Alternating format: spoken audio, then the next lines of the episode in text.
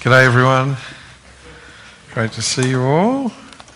Uh, Josh and Nikki are away on a well earned holiday, so you've got the uh, reserve grade preacher in instead. And then next week we get the super preacher, which is Marcus.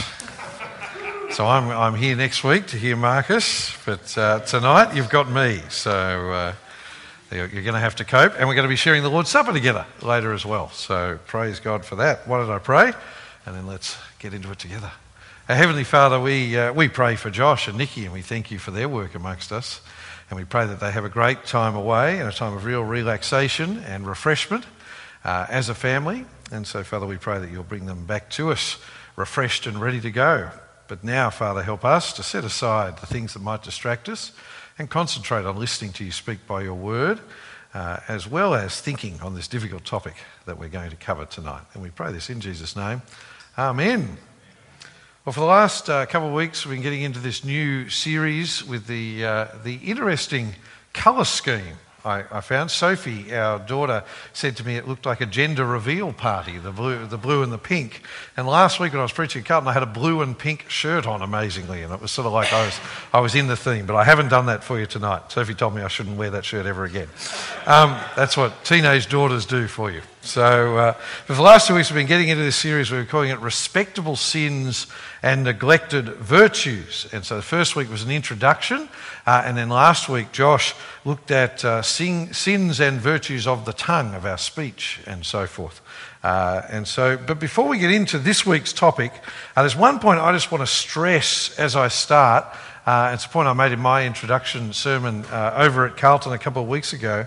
Uh, and it's this it's really important as we think about sins and virtues, putting off sin and putting on virtue, to remember that the starting point is God's grace. Uh, I would hate anyone to come to church for this series and think that you earn God's love by your efforts, that you earn God's love by putting off these sins and, and putting on virtues, because no, no, no, remember, we're thinking about these things because God has already loved us. You don't put off sin to earn God's love. You put off sin because God has washed you clean. He's forgiven you. We saw it in Romans. He has made you a new person. And now, as that new person, we say, let's live for Jesus. Let's live to please Him. Uh, and so that's why we're thinking about these things. We've already been declared righteous. So now, as dearly loved children of God, we say, how can we live for Him? And we try and put off sin and put on righteousness. That's, I want you to keep that in mind. And in fact, so, and sometimes people really struggle with this. A person who has not come to know Jesus cannot please God. Uh, it's really important to understand that because you can make all the effort in the world to put off these sins. A person could come along and, and say, Yes, I'm going to work on these areas of my life and I'm going to try and be better. Well, you're not going to meet God's standards. We need to be washed clean. We need to be forgiven. We need a new heart. And only then can we live to please God. Uh, more than that, God is not pleased by our efforts if they're driven by our desire to be better. He wants us to know Him and He wants us to trust in His Son, and it's then out of faith that we seek to live for Him. So I just want to get that straight right from the start. And I, I sort of want to repeat that every week to make sure we don't get this the wrong way round. We've always got to get it the right way round. That we put off sin because God has already loved us. Now, in this little series, though, we're thinking about what we're calling five respectable sins and their corresponding virtues. Five areas of sin that perhaps we don't take as seriously as God's word would have us do, and five areas of godliness perhaps we don't treasure as much as God wants us to treasure them. Now, whatever areas we cover, like sins of the tongue last week, they're all important. So don't hear me saying any sermon is more or less important than another. But today I am dealing with what I believe is the number one besetting sin of St George North Anglican Church. I do not claim to be a prophet, uh, but on this occasion I sort of do. I am saying across, you know, over 500 and something, you know, people, from five year olds to 99 year olds, across all our congregations, this is our besetting sin. Uh, now, if I did a survey, so don't worry, I'm not singling out the 430 congregation of Bexley North, I'm saying everyone. Now, if I did a survey of our whole parish, I'm sure people would come up with all sorts of sins that are our main sin, if you like. And, and you might think of all sorts of sort of other sins when I say that, and chances are we'll deal with some of them in this series if we haven't already. Uh, and I think if you ask people outside the church, they'd say, oh, so he's going to talk about sex then, or he's going to talk about pornography, because the world thinks that's the sin we're interested in uh, as a church more than any other, which is just a, a lie. It's the world that's interested in that, which is why the Bible has to talk about it. But no, no, hands down, by so far that the others are not even in the same stadium, the besetting sin of St George North, including of its senior minister, is greed. As I say, at this point you might say, wow, are you saying, you know, St George North is a particularly greedy church? No, I'm not saying that. In fact, in my experience, our church is an incredibly generous church. Now, I believe this is our besetting sin because it is the sin of every church I'm aware of in Sydney, or for that matter, the whole Western world. Uh, and in fact, it's the sin that every Christian struggles with because we just live in a world that is driven by greed. Everything about our world is driven by greed and by money and possessions. If you think about it, that what is the government's number one aim? It is to keep the economy growing. And if the economy slows down, what do we do? Well, we all get a check for $500 to go and buy a TV to help the economy. That's, that's what the government does. The, the way we just chase after more and more and more, even when we already have so much, I think if people, even 40 years ago, came in and looked at us now, looked at our society now, and if they came into our church now, they would be horrified by what we think we need and by what we think is normal and by what we think we deserve. The way we obsess over real estate. I find it always amazing when you open the newspaper just how much of it is given over when it's not given over to 50 pages of Harvey Norman ads for new televisions and computers. It's real estate. That's what we obsess with. The way we upgrade a device when we have a perfectly good working device. We, we are part of a society and a system that has normalized greed. Uh, and so, as Christians who live in this world, that greed shapes us. I think one of our problems in so many areas of godliness, but especially in this one, is that we Christians tend to use the world as our standard. So we just think if we're, if we're just a bit better than people who don't know Jesus, we're doing okay. Uh, the problem here is our world is totally greedy. So being a little bit better, being 20% better than our world, is nothing. It's nowhere near what Jesus wants to be. I used an illustration once. It's a bit like saying, I want to be on Cape York, and then saying, Well, I've got to Hornsby, that's okay. No, you're just a tiny bit further north than you were an hour ago, but you're nowhere near the destination. And that's what it's like here. I think this is our, the modern Western Christian, this is our spiritual blind spot far more than many of the sins that get all the attention and the airplay. Having said that, I don't think it's just our culture. I don't think it's just our time, uh, even if we've taken greed and normalised it like no one has before us. Uh, I think if you went back another 40 years, they'd be shocked by the generation after them. And if you went back 40 years, they'd be shocked because this has been, a, the human heart hasn't changed since Adam and Eve. And, and, so greed has always been a besetting sin. And, and if you want to realize that, just look at how much of Jesus' teaching is about money and possessions. Do a little exercise if you've got time this week. Just go and read one of the four Gospels. Just sit and read it like a novel. Uh, you know, Matthew, Mark, Luke, or John. If you read through, just with a pen in your hand, make a note of just how many times Jesus talks about money. It is over and over again. Just, you know, the story of Zacchaeus. Zacchaeus listens to Jesus, turns from his sin. What does he do? He goes back and pays four times what he's stolen from people. Think of the story of the rich young ruler. He says, Jesus, I want to follow you. Jesus says, Well, go and sell everything you have and, and give it to the poor. And I could just go on. on. The Sermon on the Mount is just every story just about is about money. The parable of the rich fool, the story of the lady with her last little coin at, at the temple. Time and time again, Jesus says, What you do with your money and your possessions shows the reality of your heart, shows the reality of faith and repentance. But despite the amount of the Bible devoted to it, greed does seem to be one of these respectable sins or acceptable sins amongst Christians.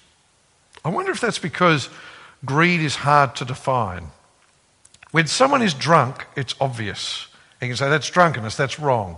When someone swears, it's obvious. You say, hey, don't swear. When someone speaks a harsh word, it's obvious.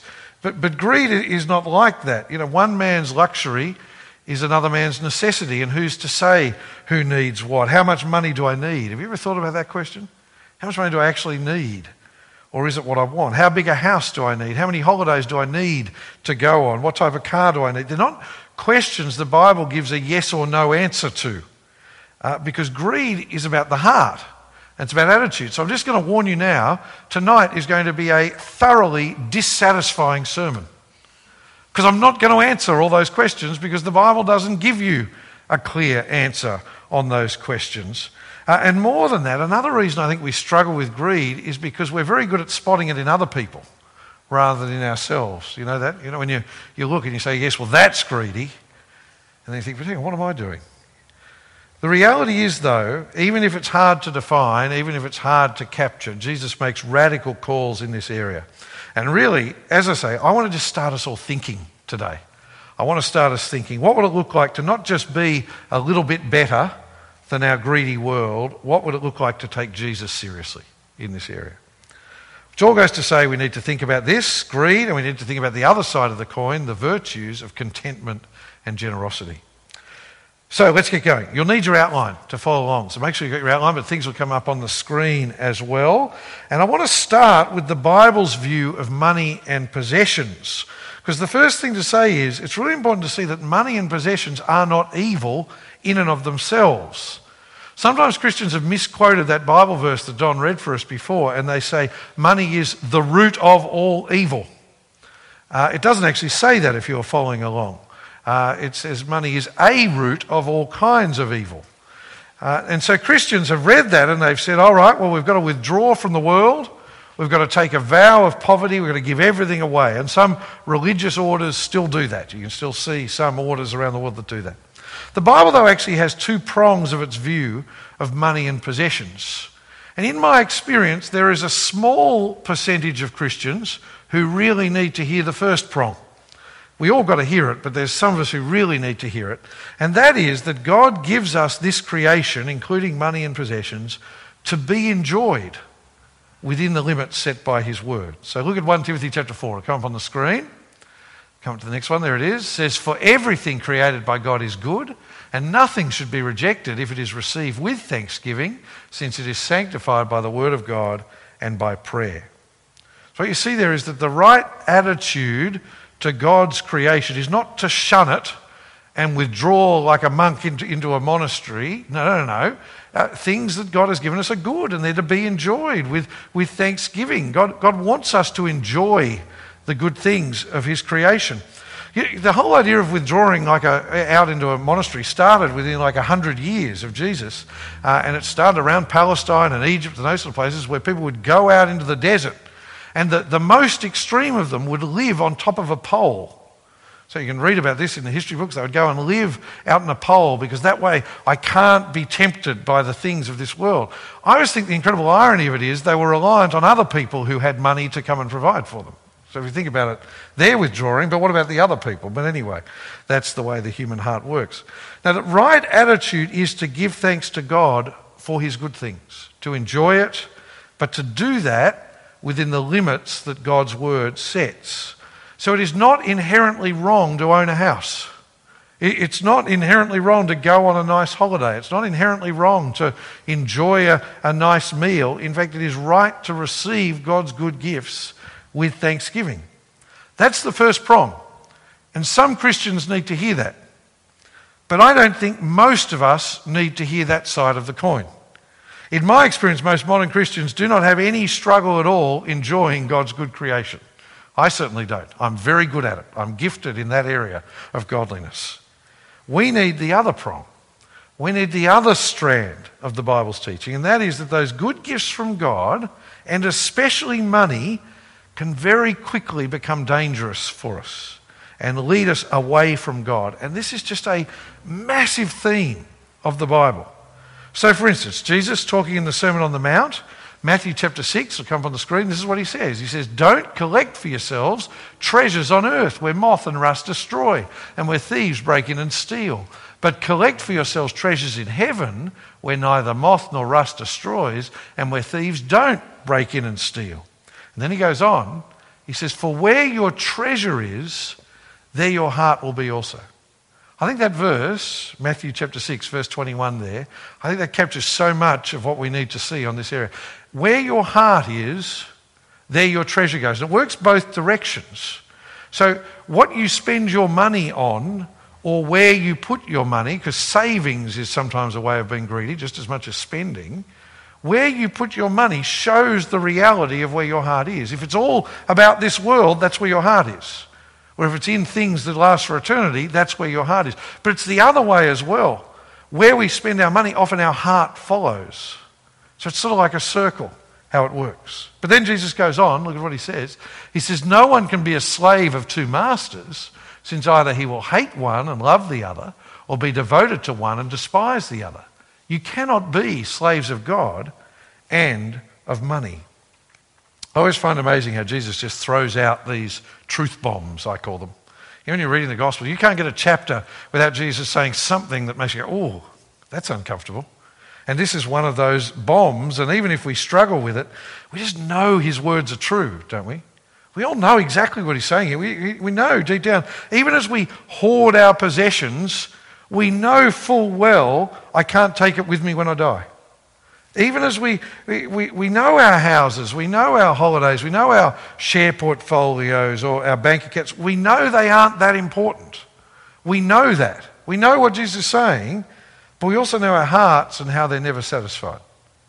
We know that often our desire is not for heavenly things, it's for a nicer house or the next iPhone or whatever it is. We know that all too often what we long for is not to be with our Lord, it's for our next experience that we can pay for with our money here on earth. And so we know in our hearts that Jesus is right about the two masters. We know you can't have two masters. But even so, we like to think maybe I'm the person who can try. Yes, Jesus is my Lord. Yes, heaven is my home, but gee, I really like nice things here on earth. See, human sin is a really funny thing. What we do is we take wonderful good things the good gifts of God's creation. Remember Genesis 1, God says, and it was good. We take the good things and we take them, and instead of receiving them with thanksgiving and giving the glory to God, we let them consume us and drive us and take the place of God in our lives. And that's what Paul means when he says this in Ephesians chapter 5. He says, For no one recognized this. Every sexually immoral or impure or greedy person who is an idolater does not have an inheritance in the kingdom of the Messiah and of God. There's so much in that little verse. Just look at it. Notice how he, how he points out that greed is just as serious as sexual immorality. That's something. But the point I want us to really focus on is he says to be greedy is to be an idolater. To be greedy is to deny Jesus, which actually takes it to a whole nother level, doesn't it? See, idolatry in the Old Testament is the worst of sins. It's the essence of sin in the Old Testament is to take the glory that is for God and to give it to something he made, a statue made of stone or wood. Think about the first two commandments that, that, that focus on this in the Ten Commandments. Idolatry is the heart of sin. And so Paul's point here is for many of us, our idols, the alternative gods we worship, are not little statues, they are money and wealth and real estate and experiences and, frankly, just stuff. Brian Rosner has a great book, and I brought it with me, I remembered.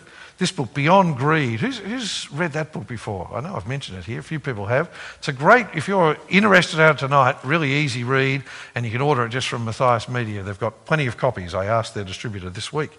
Uh, but uh, it's really worth reading because it's very challenging. But he picks up on Ephesians 5, verse 5, and this is what he says. He says, The most disturbing thing about the fact that greed is idolatry is that hardly anybody owns up to being a worshipper. Imagine the response of disbelief in the local church if it were revealed that the vast majority of its members were secretly worshipping other gods. So just imagine, you know, if we came here and everyone said, I've got a little shrine with a, with a Buddha at home, or I've got a Baal at home. But he says, go on to the next slide, yet if our analysis of the religion of money is right, the unthinkable may not be so far from the truth. It's worth thinking about it, isn't it? Is it so normal, the worship of money, that we don't even realize that we're doing it? The next passage I want us to see is 1 Timothy 6. Uh, we read it before. Here, the Apostle Paul is warning us how easy it is to make money your idol. Look at what he says. He says, But those who want to be rich fall into temptation, a trap, and many foolish and harmful desires which plunge people into ruin and destruction. For the love of money is a root of all kinds of evil, and by craving it, some have wandered away from the faith and pierced themselves with many pains. It's a famous verse, isn't it? And as I said before, people misquote it. They love to say money is the root of all evil. No, it's love of money. That, that's the problem. Uh, and it's not all evil, it's all kinds of evil, because I think pride and lust and other things do a pretty good job of inciting evil as well. It's not just money. But don't let the fact that people overstate it take away its power. The truth is, the love of money is a root of all kinds of evil. And we know this is true if you look there, he talks about how it plunges people into ruin and destruction. He, he, talks about how people pierce themselves with many pains when money gets in the way. And we know it's true. If you've ever seen families fight over a will, or if you've ever been a part of that, you know once money gets into the equation, all sorts of other sins follow very quickly, don't they? Selfishness, hurtful words, or everything, even, even physical violence when money is in the equation. I was talking to someone after the sermon here this morning, and they said, Phil, it's so true. Say, I work as a lawyer in wills. And they said, let me tell you, what you said is absolutely right. But the warning Paul is giving us here is bigger than that. You see, the desire to be rich, greed, doesn't just damage our human relationships, it ruins our relationship with God. That's, that's his point here. You see, more than any other thing, earthly treasures, the desire for wealth and or security here on earth, more than any other thing, they lead people to wander away from their faith. And again, we just know this is true, don't we?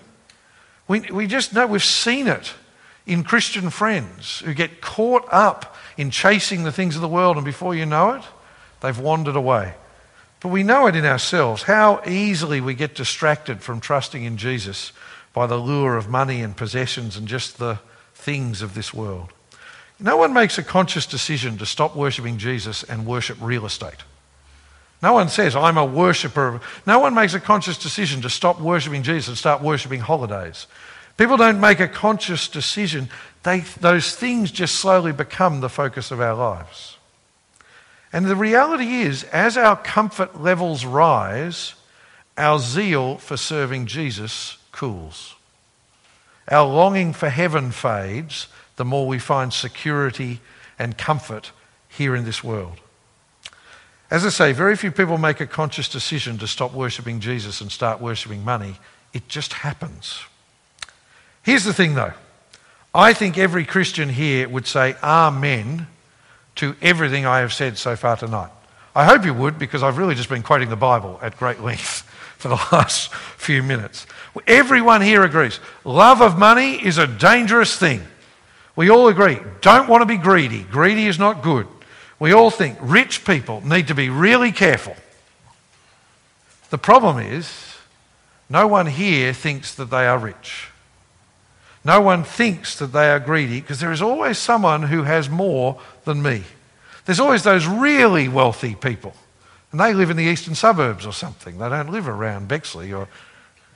You see, and as I said at the start, as Christians, we sometimes think, as long as I'm just a bit less greedy and a bit more generous than non Christians, then I must be doing okay. I just want to say to you tonight, brothers and sisters, the poorest amongst us, the poorest in our fellowship, are very, very rich compared to most people in our world at the moment and compared to most people throughout history. The things we just take for granted would put us in, in the top whatever percent of wealthiest people in the world and in history. We need to think about all sorts of sins the Bible raises and all sorts of virtues, but I am convinced this is our universal issue. Even the most worked out Christian on this area in the Western world needs to think some more about this. So, what is the answer to the problem of greed? Well, the Bible actually gives a really simple answer. The opposite of greed is contentment in Christ and generosity. There's two opposites of it, if you like. The remedy to greed is to actually find our security, our meaning, our contentment in Jesus rather than in money and, and things. And that will then show itself in generosity. So we looked at Matthew 6 before on the negative side. It's going to come up on the screen again. Look at it with me. But here I want you to hear the positive side from Jesus. So he says, Don't collect for yourself treasures on earth where moth and rust destroy and where thieves break in and steal. But instead, collect for yourselves treasures in heaven where neither moth nor rust destroys and where thieves don't break in and steal. For where your treasure is, there your heart will be also. So Jesus is saying, find your meaning in life in me. Put, put, your, put your hopes in me, in Jesus, that is, not in your possession. Find your security in Jesus, not in your house, not in your superannuation nest egg. Find your contentment in Jesus, not in your next trip and your next experience. Recognize that what matters in this broken and transitory life, what matters is eternity. This is, it's actually just a logical investment, if you think about it. If you believe in Jesus, if you've put your trust in Jesus, you believe you've got maybe, depending on your age here, 20, 30, 40, 50 years left on this. Well, I'm not going to judge who's got however many. But, but that's what you've got, haven't you? But you've got a billion, trillion, zillion years in eternity with Jesus. So why on earth would you waste your money and, and, and your life on things that are going to rust and fade and, and burn away anyway in 20, 30, 40, 50 years when you could be investing in things that matter for eternity? That's what Jesus is saying here. Find your contentment in me. You see, surely you want to accumulate heavenly treasures that you'll enjoy for all eternity. If you believe this life is all there is, then eat, drink, and be merry, for tomorrow we die. If, if I wasn't a Christian, I'd just be out there.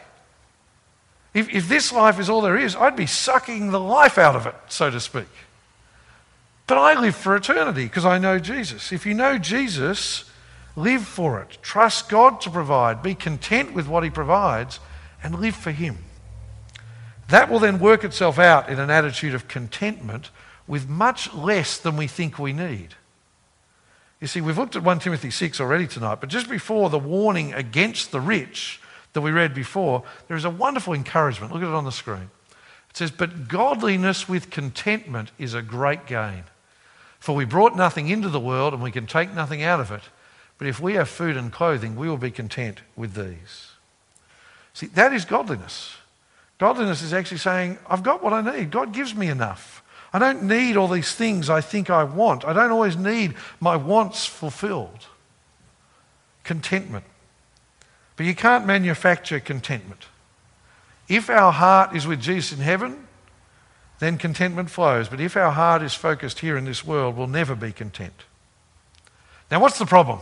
with all of this that I've been saying? We all want some laws to follow.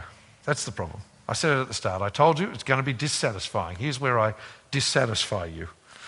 See, we want to know when do I cross that line into greed? When is it that I'm enjoying God's good creation? When is it greed? When, uh, what is acceptable to spend on myself? How much am I allowed to save? What are, we all want answers. We're all Pharisees at heart. We all want laws to follow. Just tell me what to do. But Christianity is not about laws. A Christian is someone whose heart is being changed by the Holy Spirit, who's longing to live for Jesus. And so Jesus doesn't give us laws here. He says, live for eternity. There's his guidance. It's about the attitude rather than obeying laws. Now, having said that, I think there are some decisions we make that are very hard to ever justify. When we buy the next iPhone, the I know nothing about it. The iPhone 149, when we've got a perfectly good 148B or whatever it is, you, you know, and we just want that next thing. Don't call it anything else. It's just greed. It's what it is. When, when we're sitting at home watching our 68 inch plasma TV on the wall, then we say, but gee, the footy would look better with an 86 OLED. I don't even know what these things are, but you know what I mean? Like, that, that is greed. Don't try and justify, yeah, I'm going to have people from church over to watch it with me. No, it's, it's greed. It's what, so even though it's not laws, there, there are things that are just so clearly greed, don't pretend we can justify them. Our consumer society is built on greed, and when we follow it, we're just being greedy.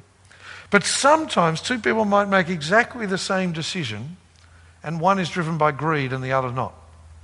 And in that regard, as I say, it's about attitudes rather than laws. But that leads to the other virtue that is the remedy to greed, which is generosity. Now, I'm not going to focus so much on that tonight because we're doing our series in gospel teams on generosity. Uh, I, I, said at Carlton, I said, Oh, our group's had such a great time in the first week of uh, these generosity studies. And I looked out at my gospel team and they were all sitting there like, hmm, maybe, you know.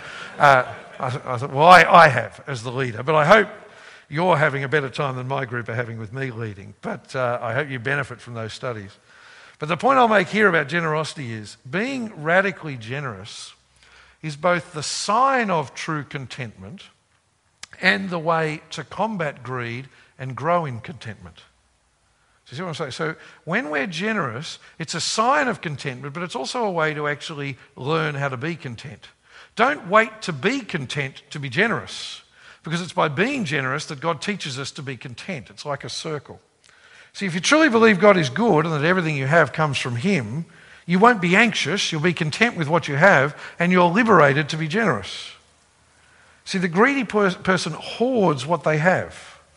The godly contentment will always show itself in outlandish generosity. But also, God encourages us to be generous to teach us that. You see, that's why God always focuses on, He says, give generously from your first fruits. You know that theme that's all through the Old Testament? Give from your first fruits. He means in their day, when the first fruits come on the tree, give those to God. And the point is, by doing that, not only are you being generous, you're trusting God to provide from the rest. And I think that principle applies through to the New Testament. You see, when we give from our leftovers, that's actually a sign we don't trust God. It's like, I'll give and I'll be generous once I'm pretty certain I've got everything covered, thanks God. But when we give from our first fruits, when we set aside a generous proportion to God, but before anything else, God uses that to teach us contentment, to teach us to trust Him. There's an element of faith in giving from our first fruits. I think that's behind those great verses in 2 Corinthians 9, last verses we'll look at tonight. Well, actually, second last. He says this Remember this the person who sows sparingly will also will also reap sparingly, and the person who sows generously will also reap generously. Each person should do as he's decided in his heart, not reluctantly or out of necessity, for God loves a cheerful giver. And God is able to make every grace overflow to you, so that in every way, always having everything you need, you may excel in every good work. See, I think what he's talking about there is giving from your first fruits. Giving it generously, setting it aside, working it out, being generous in advance. And the, sadly, these verses have been abused by, by false teachers in churches around the place, what we call the prosperity gospel. You've heard of the prosperity gospel, where teachers say, if you give generously, God will give you back lots more money. That is not what they're saying. Those verses are saying something far more wonderful, which is if you sow generously, you will reap generously things that are far more important than a bigger bank account you will learn contentment. You will learn joy. You, you, will, you will know the joy that only a Christian who's been generous can ever know when the money you have given has led to people coming to know Jesus. He, see, the, the reaping generously from the sowing generously is not your bank account will be doubled. It's, it's so much better than that. It's offering you joy that the world can never provide you, knowing that what you have given has done something for eternity. See, that's what Jesus is talking about when he's talking about investing treasures in heaven. When we sow generously, that action teaches us to be content because we learn that God is good and he does provide even when we've been generous. But I'll leave you to explore that more in your gospel team studies. As we close, what are we to do in the light of this respectable sin and this neglected virtue? I said at the start, I really just wanted to get us thinking tonight start the ball rolling, but here's three quick fire final thoughts. Firstly, I want to say I think we need to get serious about thanking God for how blessed we are. We actually need to grow in contentment and thankfulness. We need to stop thinking all we have is ours and see it for what it is a blessing from God to be used for His glory. I made the great mistake. I never listened to the radio, but I, I, turned on one of those AM radio stations as I was in the car the other day, and, and the, the person, I don't even know who he was, the DJ, whatever they're called, said, Yes, God helps those who help themselves. And, you know, and, uh, and I'm, I'm not thankful. I've earned everything I've got and so forth. And I'm thinking, what, did you make the decision that you were born here rather than Ethiopia? Do you see how silly it is when we take the credit for what we have? Everything we have comes from God. And we need to get serious about having an eternal perspective rather than being so caught up in this world. So that's my first encouragement. We need to get serious about thanking God for how blessed we are. Second thing, tied to that, we need to question ourselves and our motives honestly and seriously about our use of money. That's what I want to invite you to do tonight, to actually think hard on it. We need to make sure we actually let ourselves feel the tension of what Jesus says about how we use our money.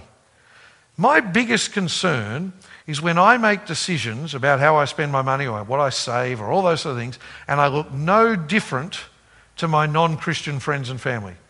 There's something wrong there, isn't there, if, if, if it's not radically different. So let's get serious about the reality of our sin of greed. Let's recognize it for what it is and repent of it. And I speak here not in judgment, but in solidarity, if you like, as a fellow forgiven sinner. I need to repent in this area, so I think you do probably as well. Uh, so I want to just say, let's ask questions of ourselves. Do I actually need this? Or do I just want it? What are my motives? Why do I want this? What's behind this? Why am I chasing things all the time? Is there actually a better use of my money? Am I being generous with what God has given me, or am I just giving out of my leftovers? See, there might be good, positive answers to those questions, but if we're not questioning ourselves, we don't feel the tension, then I fear our hearts are hardened. My big point, and my final point is we have to work at finding contentment where we're meant to find it. Our contentment should be found in Christ. And then it actually should come from the relationships that flow out of our faith in Christ, our brothers and sisters in Christ. Too often, we look for joy and we look for contentment in the things of this world. And what happens then is we find they can't bear the weight, first of all, and we're always seeking more, and we need the next experience, or we need more, or a bigger house, or whatever it is. That's the first thing. But more than that, as we look there, our joy and our contentment in Christ fades away. See, what needs to happen is we need to be amazed by Christ. We need to be getting to know Jesus better, loving Him more, and then we won't seek after the things of this world. I'm going to get the book of Proverbs to be the last word. It'll come up on the screen. We read it before, but I want to read it again. Proverbs chapter 30. It says, Two things I ask of you, O Lord. Do not refuse me before I die. Keep falsehood and lies far from me. And then it says, Give me neither poverty nor riches, but give me only my daily bread. Otherwise, I may have too much and disown you and say, Who is the Lord? Or I may become poor and steal and so dishonour the name of my God. See, that is biblical wisdom about money. Give me neither poverty nor riches. See, don't, don't give me too much, God. Don't give me too much. I know I, I, will fall into that trap of seeking after the things of this world. Don't give me too much. Give me enough so that I don't have to be a sinner in other ways where I'm, where I'm needing to steal. But that's the wise and godly attitude. Give me neither poverty nor riches. So why don't I pray that God would give us hearts that reflect that wisdom? Our Heavenly Father, we are very aware of the way we live in a world that is driven by greed and driven by consumerism, and we know all too well how easily we just follow along. And so, Father, help us to be open to seeing the challenges of your word in this area. Help us to be people who test ourselves, who question ourselves, who don't just follow along with the world, but also, especially, help us to be people who find true contentment in Christ, whose hearts are set on heavenly things, and so who don't want to chase after the things of this world. And Father, help us to be rad- radically and sacrificially generous, giving from our first fruits, both because we are content and to teach us contentment. But Father, we also know that we fall in this area like many others and we struggle. And so, Father, we thank you that we know the wonderful forgiveness that we only find in Christ. And we pray in his name. Amen.